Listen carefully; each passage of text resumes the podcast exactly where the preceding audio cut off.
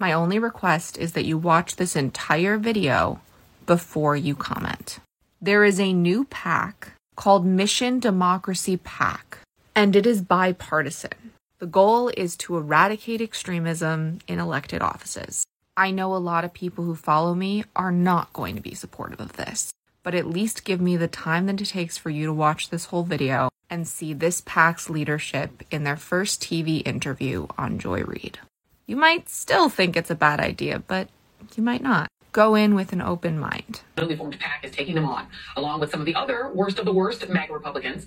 The bipartisan Mission Democracy PAC aims to stop the far right MAGA members of Congress back in their home districts, making clear in their first new ad that Margie is just the avatar of the extremists. Roe versus Wade has been overturned, and our government is held hostage by a band of politicians so extreme that only the word fascist describes them. Extremists are taking over America. It's not just Marjorie Taylor Greene, it's the entire Green team. We all thought they were just a bunch of crazies. They are here, they are elected, they wield power. Joining me now for their first TV interview are three founders of Mission Democracy PAC. Uh, Chairman Marcus Flowers, who ran against Marjorie Taylor Greene last year, Olivia Troye, Chief Operating Officer of the PAC, and former advisor to Mike Pence, and former Republican Congressman Denver Riggleman, who is a member of the PAC's board. Thank you for being here. Thank you for having me. I feel like I should go to you first because you did you you you took the heat of trying to run against that woman. Um, and so I guess the question I guess to ask all of you is is it even possible to dislodge people like Marjorie Taylor Greene when people who've seen her, they know she's an internet troll, they know she follows teenage shooting victims around in Capitol Hill, and that she's not wrapped too tight, and they still voted for her? Is it even possible to dislodge someone like her? Well, Joey, You tried. I tried. Didn't get the outcome that I wanted. But what's the alternative? Throwing our hands up and not doing anything? Allowing fascism to take hold in our country? We can't do that. Yeah. We have to try. We have to bring this fight and educate people in those districts about the dangers of the radicalization that people like Marjorie Taylor Greene and her fascist Green Team lineup are pushing all over our country. So, so my question is, is, is how do you do it? I'll start with you, Olivia. I mean, you're, you're not just dealing with Marjorie Greene and her online fans. You're also dealing with Fox. We just had a young man named Klint Ludwig. He's the grandson of the man who shot this young man, Ralph, this little boy, Ralph Yarl, in the face and in the head. I mean, and, and then shot him again. This is what he said about how his grandfather got radicalized. Take a quick listen. I feel like a lot of people of that generation are caught up in this uh, 24 hour news cycle of fear and paranoia perpetuated by some other news stations. And he was fully into that, sit and watch uh, Fox News all day, every day, blaring in his living room. And I think that stuff really kind of reinforces this negative view of, of minority groups and leads people to be a little, it doesn't necessarily lead people to be racist, but it reinforces and galvanizes racist people. Olivia, you were Homeland Security, uh, you know, you were in Homeland Security. You were in charge of things like counterterrorism. This is radicalization that is taking place from Fox News, from a lot of these online sites. How do you fight that when you have people so radicalized that they would shoot a child at their door? Yeah, well, no, that's absolutely it. I, that's why this is so dangerous. That is why these people that are elected officials, the leaders of the Republican Party that are sitting out there, their words matter. And so they're working together with Fox News. It's one big machine. And I think that's why it's important to really reach out at the local level into these communities where it's happening because it's actually reaching those viewers, reaching those voters, and having a conversation about why this matters, why it's important, what it means, right? What does it mean when you start to undermine law enforcement, the courts? What does it mean when you start to ban books? Because it doesn't stop there. All right. And so I think our point is look, we, we, we call the ad the black shirt ad mm-hmm. because it's a reference to what happened with Benito Mussolini and the squads.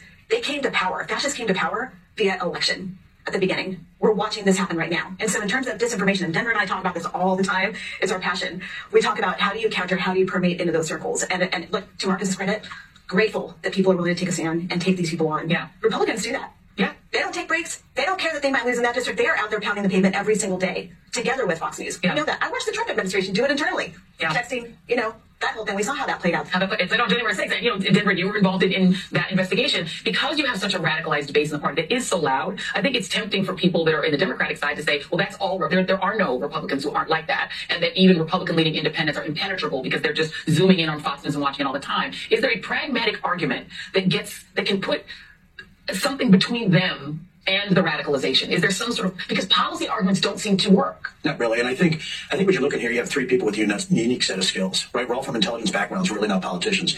But I think what you're looking at, when you're looking at Olivia Marcus and myself, we have a very specific mission, right? And that mission is only a few right now. We're not looking at everything across the spectrum Sure. because there are Republicans out there, right, that are common sense, they're facts based, right, and they want the right thing for the country. And what you have here, when Olivia and Marcus reached out to me, you know, I said there's only one criteria. And that's that the people that we're supporting are sane. That would be right? So, it's, facts, over- it's facts over fantasy, right? Yeah. So really, what, since we are intelligence professionals, since we did this, we came up with a way to describe this. And we, you know, when we were in the military, we had something called a prioritized integrated target list or a pickle, right?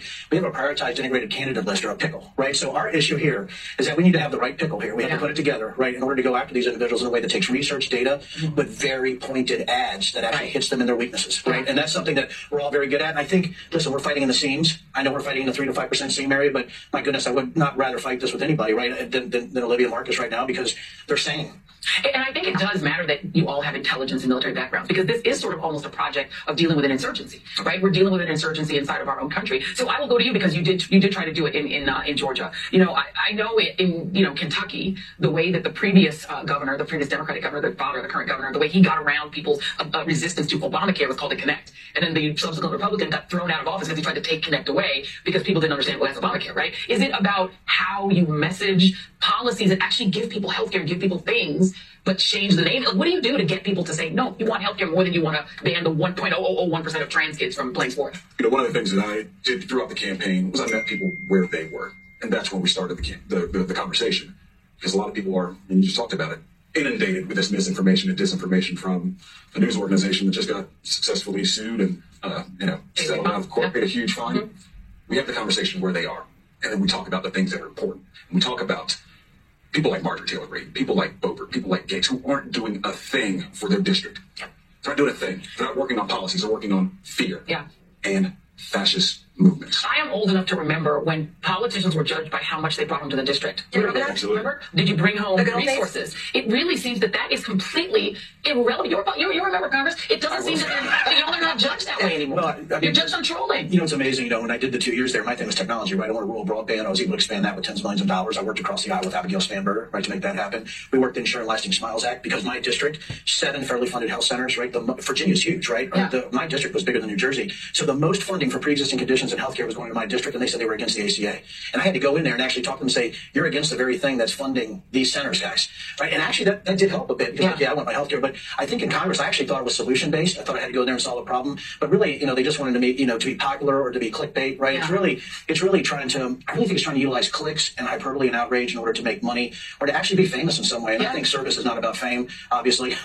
so, It's not competitive. But I mean, I, but it, it is central. I mean, the thing about it is, I, I see, and you worked for him, so you know, Donald Trump is a celebrity who then became a politician. And it does seem to me that a lot of the politicians who followed in his wake think they can replicate that. But they're not celebrities, right? But they're getting a kind of celebrity out of doing what they're doing. How do you break that chain? Yeah, it's permeated throughout. I think that's a problem. I mean, it's it's the grift, and they get the clickbait, Yeah. and they're raising the money, right? And that that is one thing um, where I think it's important to take a stand against these people because they're raising money and they spread it around. They play as a team, Yeah. And it's important to remember that. Yeah. That's also what we're up against. And so I think when I look at these candidates and I look at you know Marjorie Taylor Greene, I saw her doing the wave down there at Mar-a-Lago. On indictment day. Remember that? Yeah. She was doing the walk the red carpet down there like she was a celebrity because Yeah. she thinks she is. She's not serving her community. She's not serving the people of Georgia at all. She spends more time mudslinging at hearings, like we just saw this week, just spreading whatever she wants to spread She- because she wants the stage. She's what she's giving people is feelings, feelings, feelings. Uh, what, about, what happened to F your feelings? Like, give me that kind of politics. It's not about feelings. It's supposed to be about getting things done. Uh, Denver Riggleman, one of my favorite names. You know, I, have kids, but I might think about Denver as a name. It's a name. It's a great name. Uh, Olivia Troye. It, great to have them on set. And also, Marcus Flowers, it's great to meet you. Likewise. And we're all on set together. we are. It's like a COVID miracle. Thank you all very much. Up next, Trump's I'm going to say something really controversial. Being a Republican does not mean someone is a bad person. Being a respected Republican in the current Republican Party does. If the country was run by only Democrats, that would not be democracy. That would mean that we gerrymandered the country just as bad as Republicans have. I think this PAC might have the chance to do some real good. Because frankly, we can't really create real change until we get these extremists out of office. And Marcus Flowers is right. Whether we have a chance of a snowball in hell or not, we have to run against all of them. Shortcast Club